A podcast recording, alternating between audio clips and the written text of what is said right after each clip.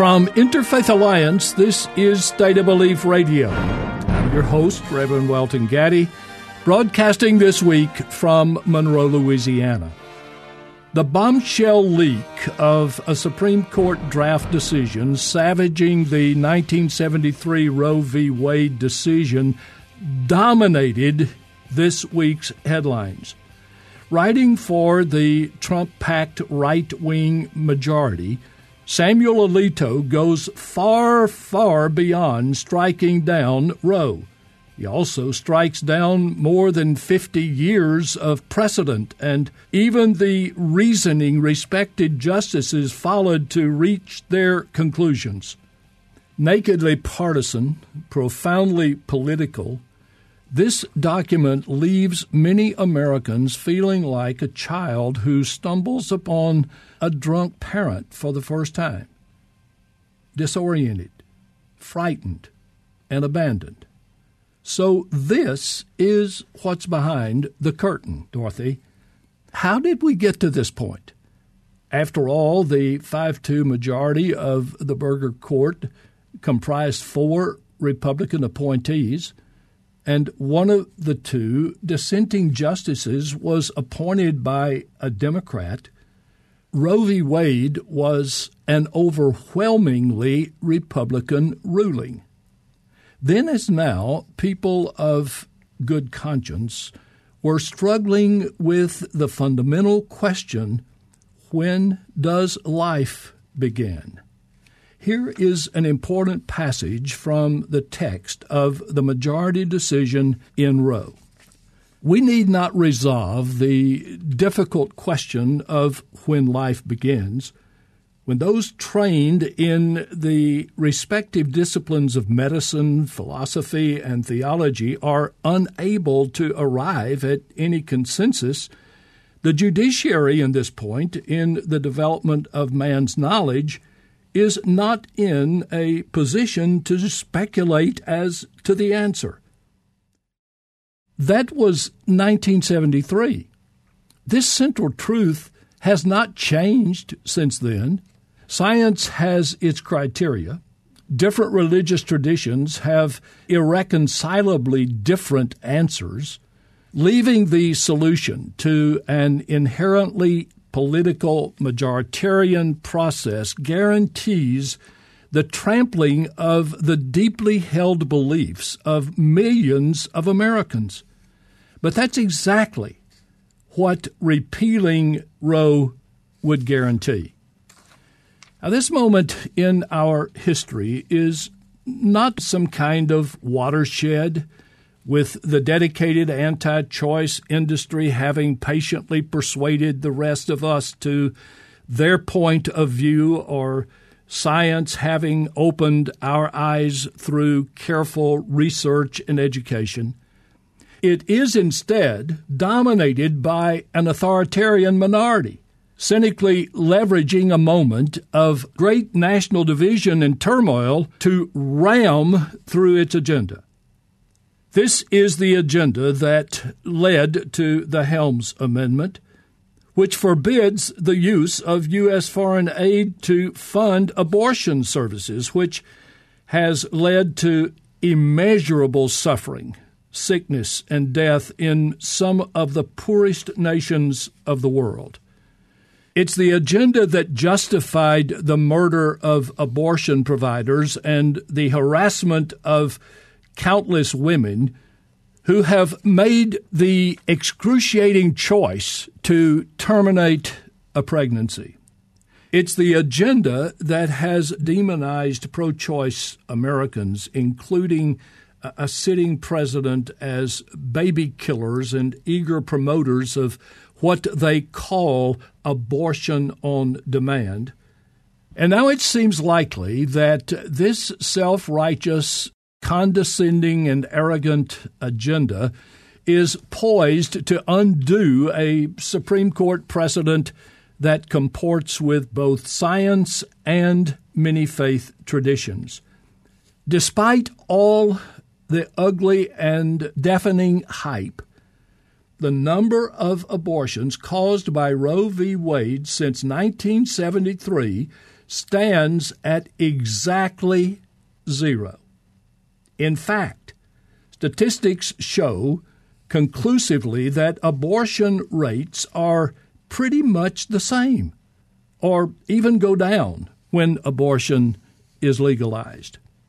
What does verifiably reduce the number of terminated pregnancies is comprehensive sex education, access to birth control, and quality, affordable health care. All three are things the anti Roe zealots also despise. So, where does that leave us? With more unwanted and or severely disabled babies, desperate for public financial support and health care, services the same anti Roe theocrats are equally desperate to eliminate. So, if all of this religious fervor is shockingly recent, and if the likeliest outcome of blocking legal abortion access is not fewer but more abortions, as well as scores of injured or dead pregnant Americans, what do they really want? Writing in Religion News Service, Dr. Robert P. Jones, CEO of the Public Religion Research Institute, observes that again and again, opposition to Roe is linked to other political religious right positions on race, immigration, education, poverty, and health care. Robbie points out that in polling, followers of every religious tradition but two support legal abortion by a large margin white evangelicals and Latino Protestants being the only exception. So this isn't about religion either. It is about authoritarianism. And Robbie writes, it is about white Christian nationalism. Six decades of American jurisprudence and precedent stand to fall if the reasoning of the leaked Alito decision becomes the law of the land. A constitutional right to privacy gone, and with it, marriage equality, and numerous other seminal rulings based on this expansive understanding of the Constitution and who we are as a nation. Instead, we're left with the bleak image Dr. Jones presents in his closing argument. Just as Trump disregarded the damage he did to the office of the presidency, this court looks poised to shrug off the damage this baldly partisan ruling may do to the legitimacy of the Supreme Court. This decision is not just about abortion. It represents just one, albeit powerful, part of a multi pronged, desperate effort by a shrinking and aging group while they still wield power to impose their vision of a 1950s white Christian America on an increasingly diverse nation. End quote. Due to a COVID outbreak among our staff, we're not in a position to bring you fresh interviews this week interviews that would inevitably consist mostly of the speculation that abounds all over the media right now anyway. Instead, we'll take this time to review some of the key conversations that I've had on the topic of religion, government, and abortion on past episodes of State of Belief. It's a context that I think is particularly important at this moment in our history.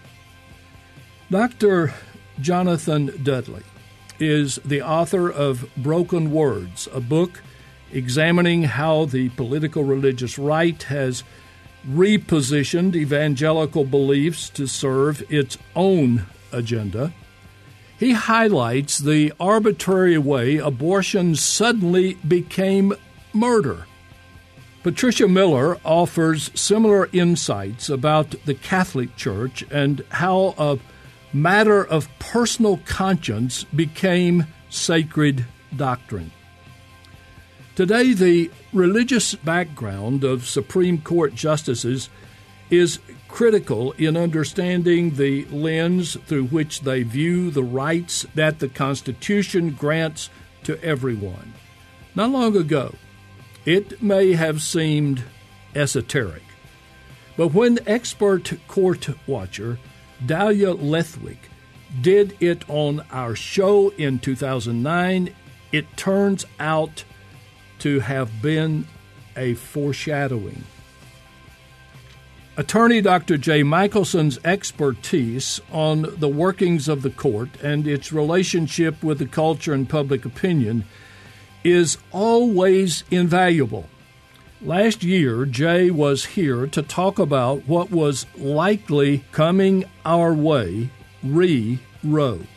We'll revisit that conversation later in the hour. Our program airs every weekend on radio stations nationwide. It is available as a podcast on iTunes and other leading podcast platforms. I urge you to subscribe to it. You can do it today. State of Belief Radio is made possible in great part by the generous support of our listeners. If you've made a donation this week, please let me say a very sincere thank you.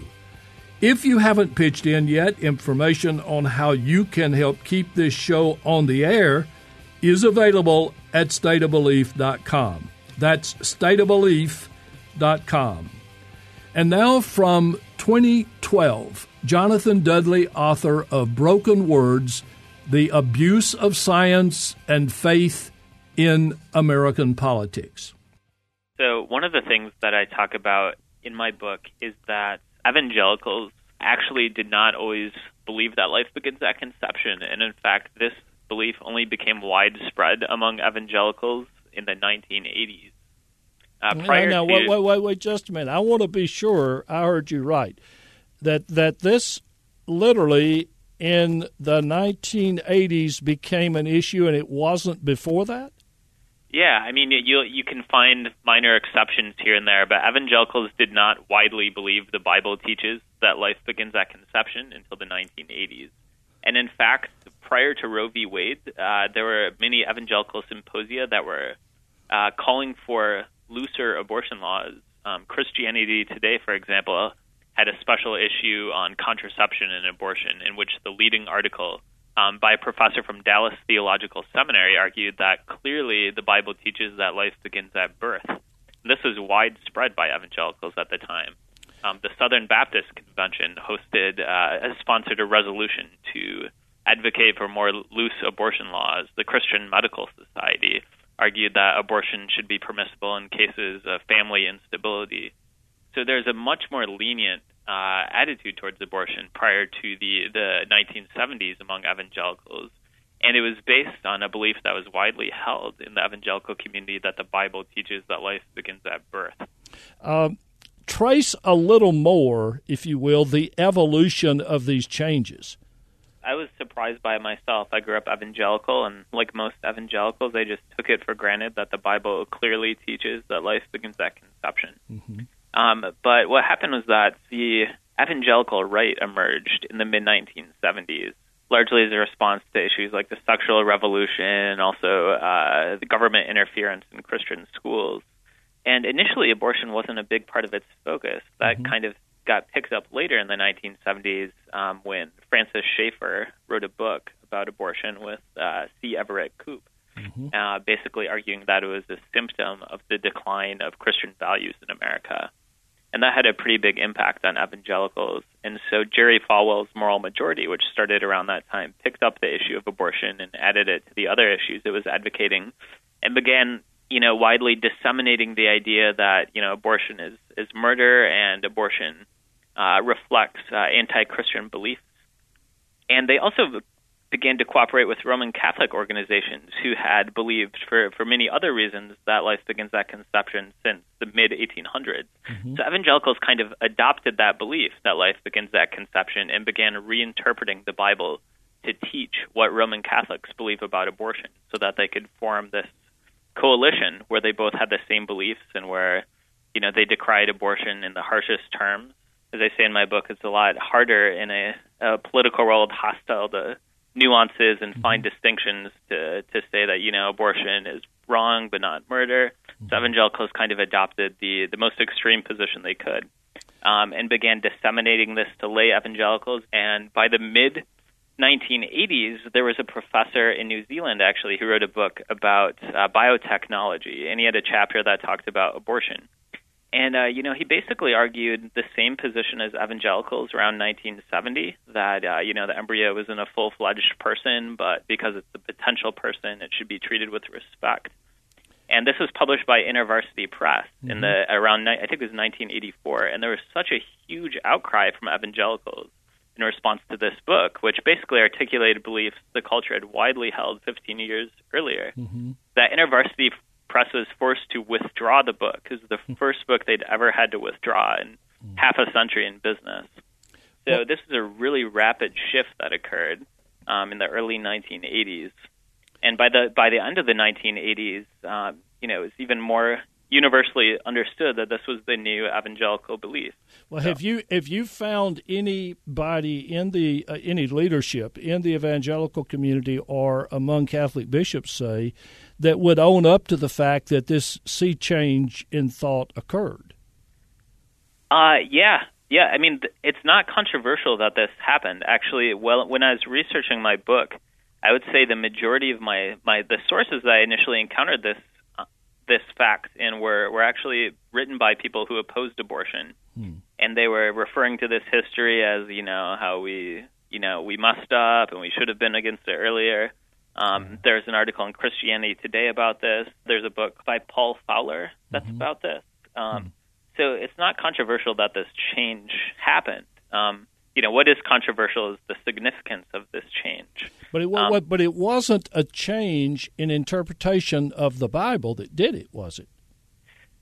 You know, I think it was the change in interpretation of the Bible followed the change in belief exactly. about abortion. Exactly. Um, yeah. And what I think is most interesting is that here you have evangelicals widely believing the Bible clearly teaches that life begins at birth in the late 1960s, mm-hmm. to widely believing the Bible clearly teaches that life begins at conception in the mid 1980s. Um, and I think that kind of undermines the idea mm-hmm. that it's so obvious. If it was, you wouldn't expect this dramatic reversal of position, or you wouldn't have expected thoughtful scholars previously to hold a completely contradictory position. Um, and I think that just reflects the fact that the change in interpretation reflected shifting political ideology and shifting goals in the political world. A really creative person has no trouble developing a theology to support their politics. That's right. Uh-huh. Well, you, I mean, this is uh, for those of us who believe government policy should not rely on particular interpretation of the Bible. This is a doubly frustrating situation because I hear you saying it's actually a modern reinterpretation of Scripture being presented as the same absolute and timeless moral truth that was changed. Is that right? right. Yeah. oh, you would have to be an evangelical to understand that. Yeah, I mean, it was, it was shocking to me when I learned about that. well, since writing the book, has uh-huh. has watching what's going on in our public rhetoric added to your understanding of this issue?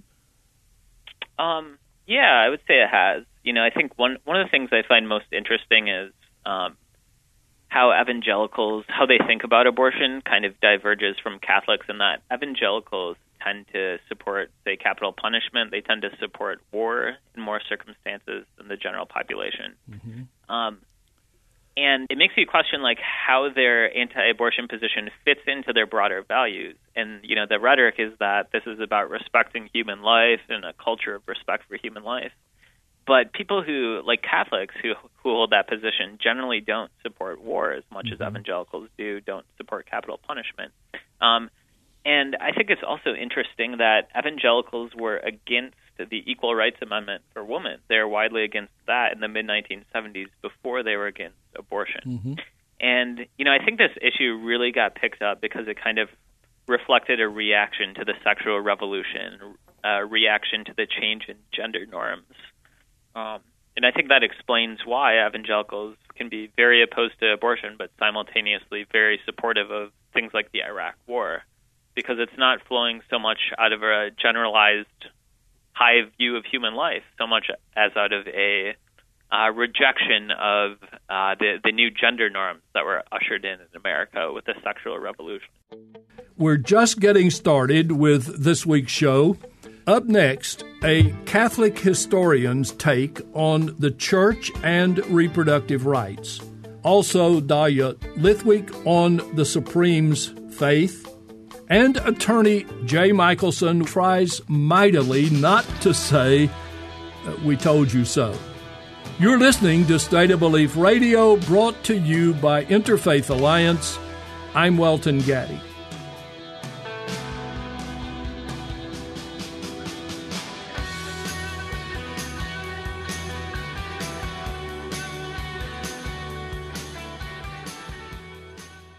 In 2014, historian Patricia Miller was with us to talk about her book titled Good Catholics The Battle Over Abortion in the Catholic Church. What made you want to write this book? I was just really struck by how much abortion discourse has come to dominate the life of the Catholic Church that just wasn't the way it was 20 or 30 years ago. Mm-hmm. You could happily go to church for years and participate in parish activities and honestly never hear the word abortion mentioned. It was not the marker of what made a good Catholic. And it seems like nowadays that's become really the demarcation between what is a good Catholic and not a good Catholic is someone adhering to a very strict anti abortion position. I was curious as how that came to be the disconnect between how most people think doctrine is formed and how it sometimes is actually formed is nothing less than breathtaking. And then that doctrine makes its way into the secular world to radically influence public policy. Talk briefly about the way the development of the pill was handled by the Catholic Church. It shouldn't surprise anyone that the development of Catholic doctrine, like so many other things, is at the end of the day fundamentally political. There was a movement in the 60s to approve birth control. It was very consistent with Catholic doctrine. A very famous judge and author, Noonan, wrote a book called Contraception and really laid out all the reasons that Catholic doctrine did not say you couldn't use contraception. It was kind of a hodgepodge of myth and theology and folk beliefs and long term old school prohibitions against using contraception because there was an interest in growing the population back in the days when there weren't a lot of people around. And he said, you know, there's really no reason we can't change that. A lot of theologians believed that the doctrine could be changed, that it was really based on a very outmoded idea of marriage, which was that marriage was primarily for procreation, and that in the modern world, the church had already recognized that marriage was both for procreation and also for companionship and for the completion of the person within the relationship of marriage. And so they said, you know, there's no reason we can't change this because we've already recognized when we said you could use natural family planning, which is the rhythm method, that Catholics could limit their family size. So why not just change the doctrine? It was really just changing the method that was allowable, not whether family planning itself was allowable. The reason that didn't happen was political. There was a small faction within the church that felt very strongly that the church's authority on these issues was tied to not being seen as wrong on the issue ever. And there was really a underlying belief that to give women the right to decide when and if they got pregnant was going to change the way the church viewed women. They viewed women still as primarily a mother and defined by their biological function. And when they really looked at what that change in contraception doctrine would mean to that idea of women, they backed down and they did not change it. It was a very political decision at the end of the day. And where did the pressure come from for the decision going the way it did? The belief is that there was a small group of thinkers within the Vatican, about four bishops who famously wrote a minority report to the mainstream report. Interestingly enough, the Pope's own commission on birth control said the doctrine should be changed. It was a minority report written hmm. by four dissenting theologian priests that really held sway over a much larger group of both bishops and lay people who did decide the doctrine should be changed. So it didn't just come down from heaven. It did not come down from heaven. It came from actual humans. There's an amazing quotation that you attribute to a theologian of the period who asked what would happen to the millions we've sent to hell for using contraception if the teaching were suddenly changed. Now, was that theology or was that politics? That was politics, and I think that was human pride. It was the sense that if we admitted we were wrong, we would look foolish, and so therefore we must hold on to a incorrect belief in the face of all the overwhelming evidence that it is fact incorrect. And you can see a lot of what's happened in the Catholic Church ever since then has been trying to cover that up and explain that and paper that over, and that's why there's I think so much instability in the church doctrine around all the sexuality related issues because that doctrine was so fundamentally flawed.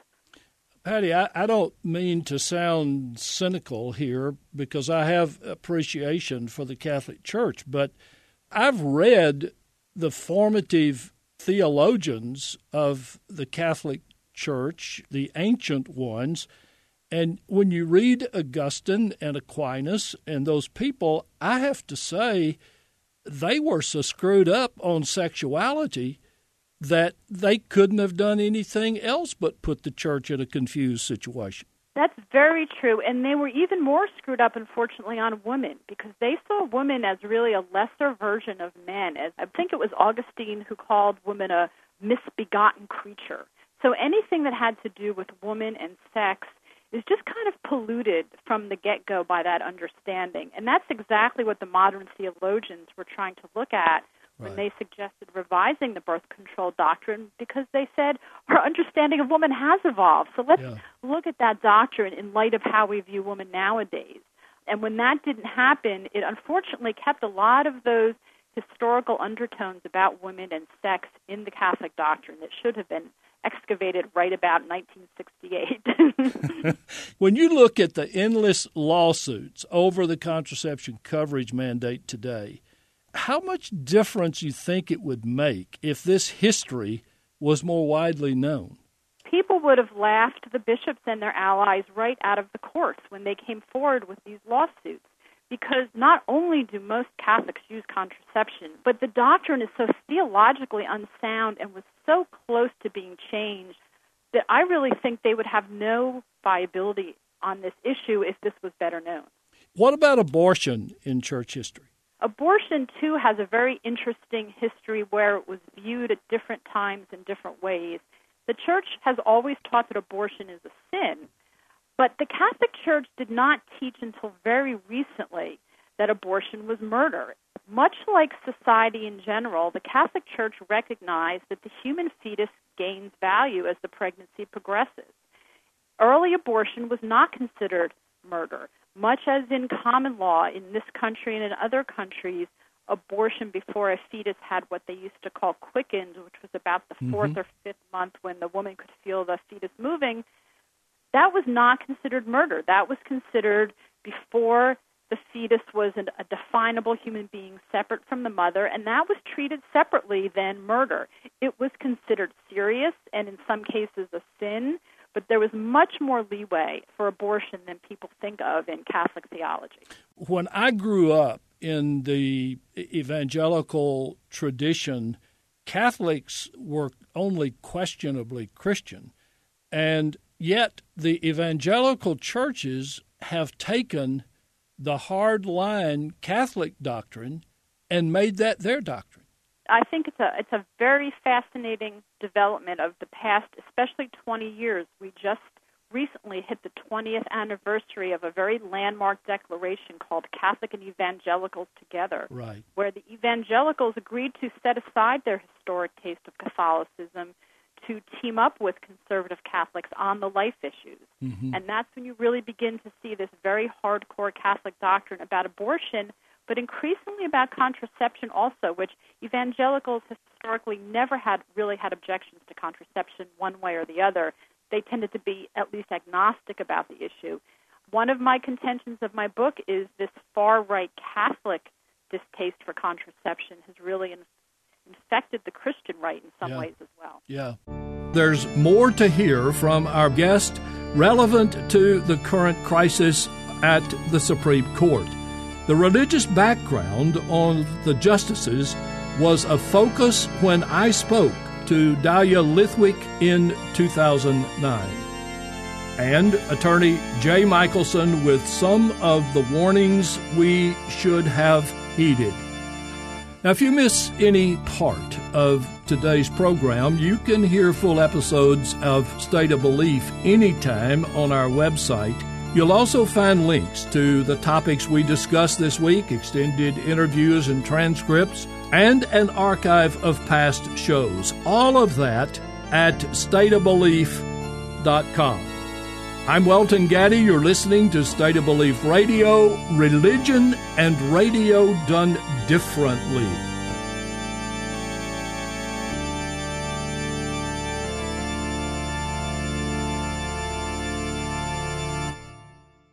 Supreme Court analyst Dahlia Lithwick was with us in 2009 to delve into a topic that was rarely discussed but is incredibly relevant today the religious background of the Supreme Court justices.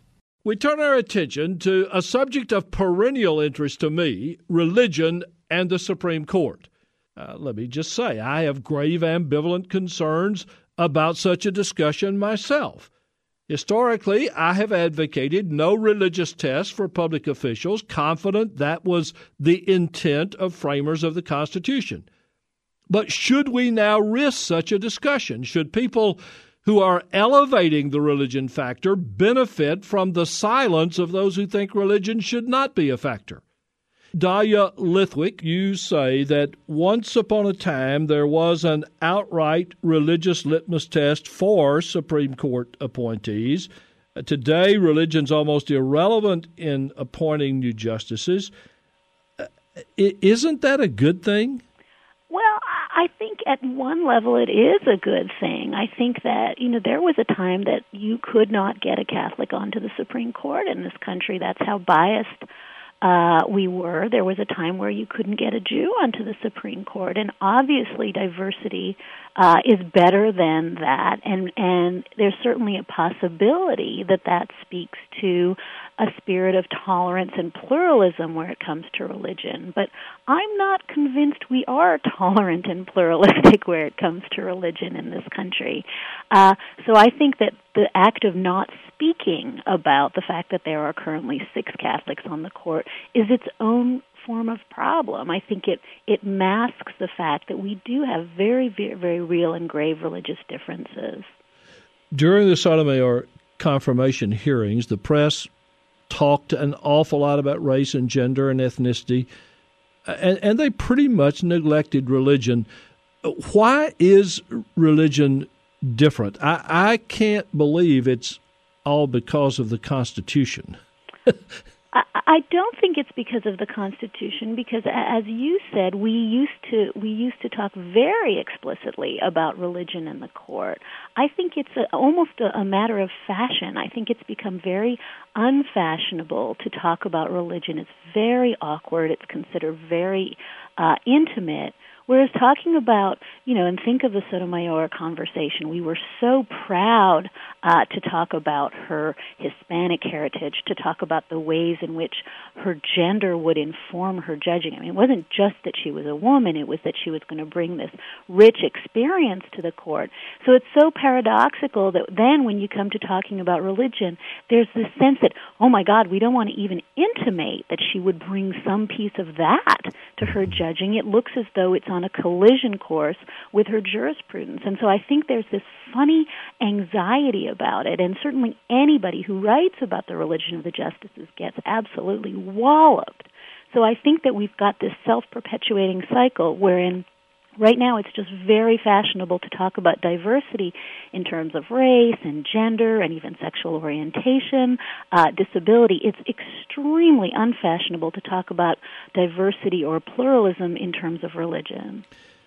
You point out that uh, Justice Scalia says the fact that so little was said about religion is evidence that religion doesn't divide us anymore. What, what do you make of that argument? I, I think that he it's a very compelling argument to say, you know, we used to be riven by religious differences and the fact that we don't talk about it means that it doesn't matter that America's just past religious division. But I also point out in the same article that recently uh, Sandra Day O'Connor, of all people, was asked about diversity on the court, and she just sort of blurted out uh, without being, without being asked about uh, religious diversity. She was asked about geographic diversity. She simply blurted out, "quote I don't think all the justices should be of one faith, and I don't think they should all be from one state." Mm-hmm. So clearly, his colleague O'Connor is bothered. Uh, by by the fact that all the justices seem to be increasingly of one faith. So I don't think that that Scalia is quite right that we're past it. I think that the problem we have is when we start to think about the possibility that a justice's religious views as opposed to gender or race inform their jurisprudence, it starts to get very very hard to connect mm-hmm. the dots and I think that smokes out all sorts of anxiety about judicial philosophy, about originalism, all sorts of anxiety that's much more profound than the, the, the simple anxiety about how, how, say, race or gender divides us.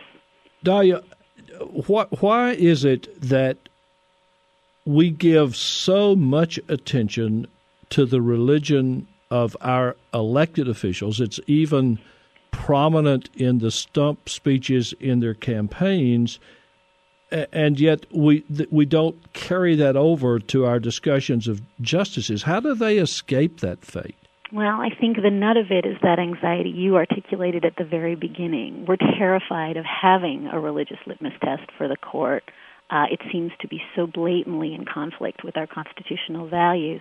But as I grappled with this question myself in writing this article, it really finally occurred to me that because we have this utterly secular system of government, we've come to elevate the court into almost a secular national church. Mm. And I think absolutely Americans think of the Constitution as a secular holy text. I mean, this is our founding foundational almost religious text. And I think that because the court has become, uh, as compared to uh, you know Congress or the White House, it's become the branch of government in which we have to have some enormous amount of faith that it is following this this document, that it is applying neutrally the law. Mm-hmm. To inject a conversation about religion into something that is almost religious in and of itself feels like a violation. It feels like a kind of heresy. And I really do, as I struggle with this question myself, think that we've elevated the court to something akin to a church in this country. And then we have to really avoid talking about other religions and how that may influence our mm. high church that is the court. That's a terrific answer. Uh, it's a highly debated question, but does a Catholic majority on the Supreme Court make a difference in how cases are decided? And, and, and let me just uh, give you a pragmatic, and you can respond to both or neither or either. Uh, I have to wonder if the political activism of the bishops is partly a motivating factor in more people being willing to talk about religion and the judiciary. I think that's probably right. I think that this is a funny confluence of the bishops having an enormous influence, for instance, uh, on the health reform debate, at the same moment that it appears that the court has done really a whiplash quick change on its abortion jurisprudence. Mm-hmm. Uh, and the difference in the change over a very, very compressed amount of time between a court that was willing to allow partial birth abortion in 2000 and then and then said it deemed it unconstitutional just a short few years later was the substitution of Samuel Alito for Sandra Day O'Connor. So certainly the argument has been made. I'm not sure how persuasively that that was the impact of having a fifth Catholic justice on the court. So I think that both, uh, you know, people are more willing to say that in a way they weren't. That's interesting that abortion doctrine changed when the the really fundamental change became one of, of uh, the composition of the court. But I think also, as you point out, there seems to be a sense that um, we're talking more openly in this country about the role of religion in the law.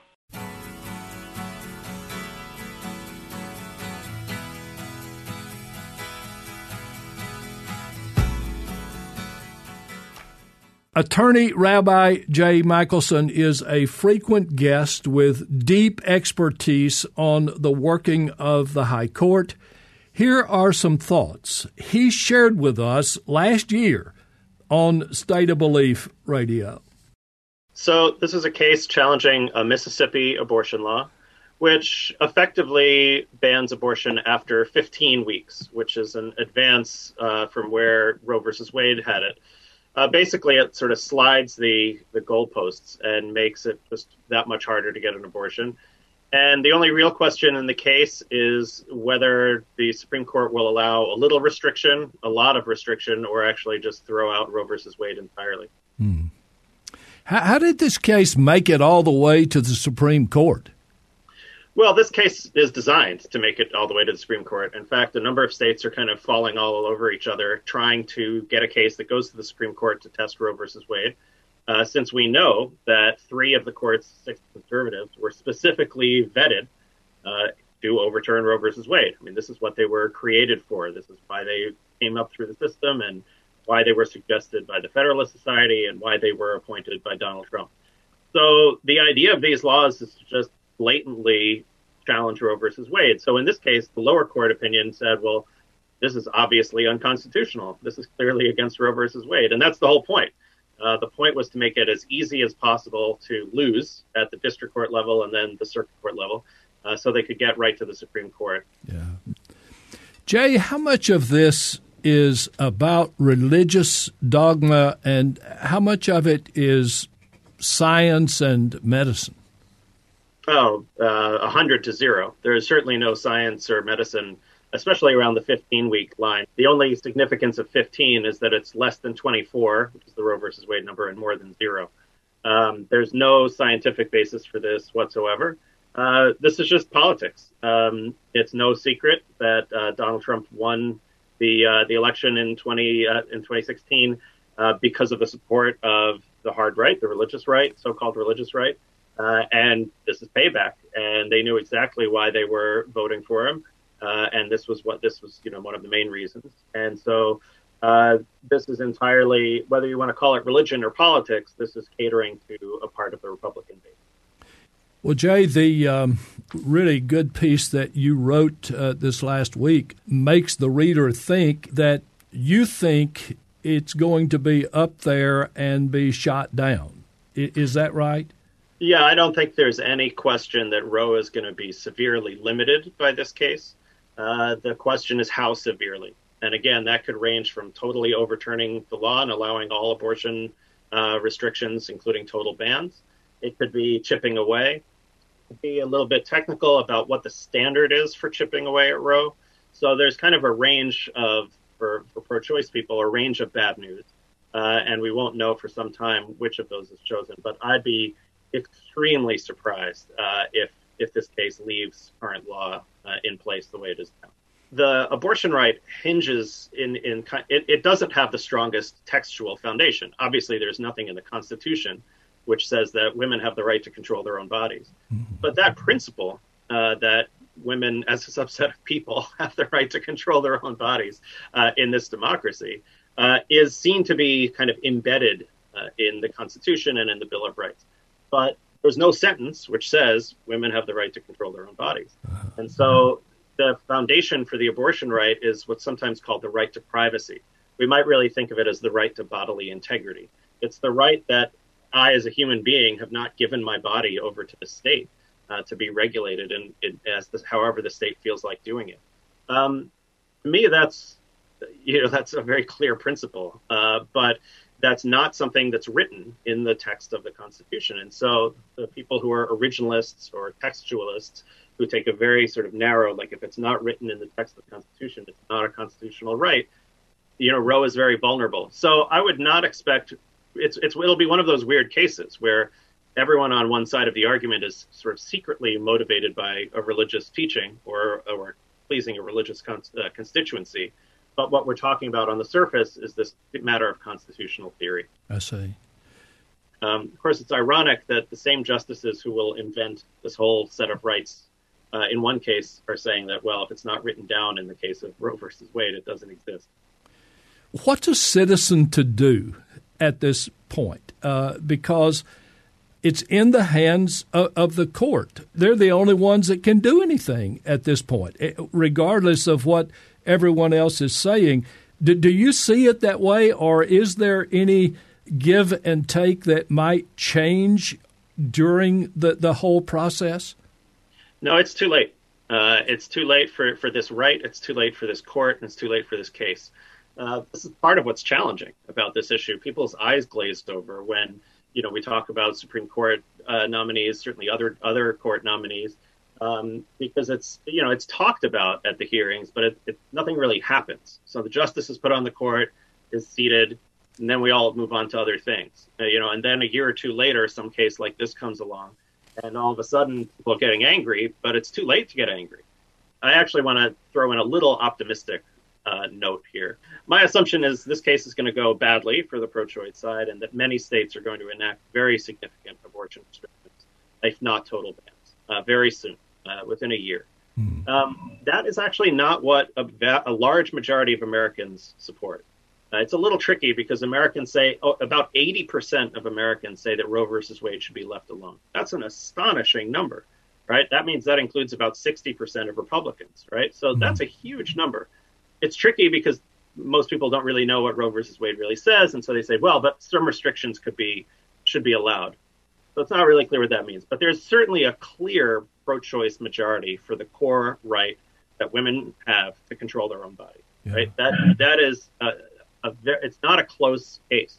So this is a minority opinion that the Supreme Court is going to impose on the United States. And when these state legislatures start passing these abortion restrictions, then it'll be time for citizens to do something, right? It'll be time to flip as many of those state houses as possible. It'll be time for this to be the number one issue for many voters, not just one among many. Uh, and it'll be a time to really look at this in the Congress as well, right? I mean, if we didn't have the kind of um, compromised confirmation processes that we had for these three Trump appointees, right? Remember, all three are there under a shadow, right? Justice yes. Gorsuch, his seat belonged to Merrick Garland. Um, Justice Kavanaugh, unaddressed sexual assault and rape allegations with more evidence that came out after his hearings that made it seem even more likely that uh, Dr. Blasey Ford was telling the truth. Um, and Justice Barrett, who was rushed the election, even though the the same Senate had just said the same people said a few years ago, no, we have to wait a whole year. So all three of these have kind of a cloud over them, mm-hmm. uh, and they are going to be in the majority of this decision. And so it's time to really connect the dots. So, yes, it's too late for a citizen to do anything about this case, uh, but it's not too late to make sure that the next one doesn't happen. And the way to do that is to, is to have state legislatures that reflect people, and to remove these outrageous voting restrictions, which continue to have been passed in the last several months, so that we can actually have free and fair elections, and make this an issue that matters in the 2022 congressional midterms. Uh, this should be if the timing goes the way I think it will go, this should be one of the major issues next year, and that's when it's time to get involved. Dr. Jay Michaelson is an author, an attorney, and an activist. He's also a rabbi and a meditation teacher who balances all of these roles in a wise and graceful way, still finding time to always answer when we call at State of Belief. Jay Michaelson's books include God versus Gay, the religious case for equality and enlightenment by trial and error, 10 years on the slippery slopes of Jewish spirituality, postmodern Buddhism, and other mystical heresies. Uh, Jay, we just are very grateful. It's my pleasure. Well, that's all the time we have for this week's show. I hope what we have done today will be of help to you as we go into what's happening right before us. Your donations help keep us on the air. Information on how to donate is available at stateofbelief.com. That's stateofbelief.com. Stay up to date by subscribing to the free weekly State of Belief podcast on iTunes or your favorite podcast platform. And take a moment to follow us on Facebook and Twitter and be a part of the conversation. Social media helps connect like minded people in conversation and company. I would ask you to share State of Belief with just one person this week, one person for whom you think this might be helpful. Our producer is Ray Kirstein. State of Belief Radio is a production of Interfaith Alliance. Become a member today at interfaithalliance.org. And be sure to join us next week for more stories from the intersection of religion, government, and politics. Until then, you all take care of each other. I'm Welton Gaddy, that state of belief. The only one who could ever reach me was the son of a preacher man. The only boy could ever teach me was the son of a preacher man. Yes, he was. He was.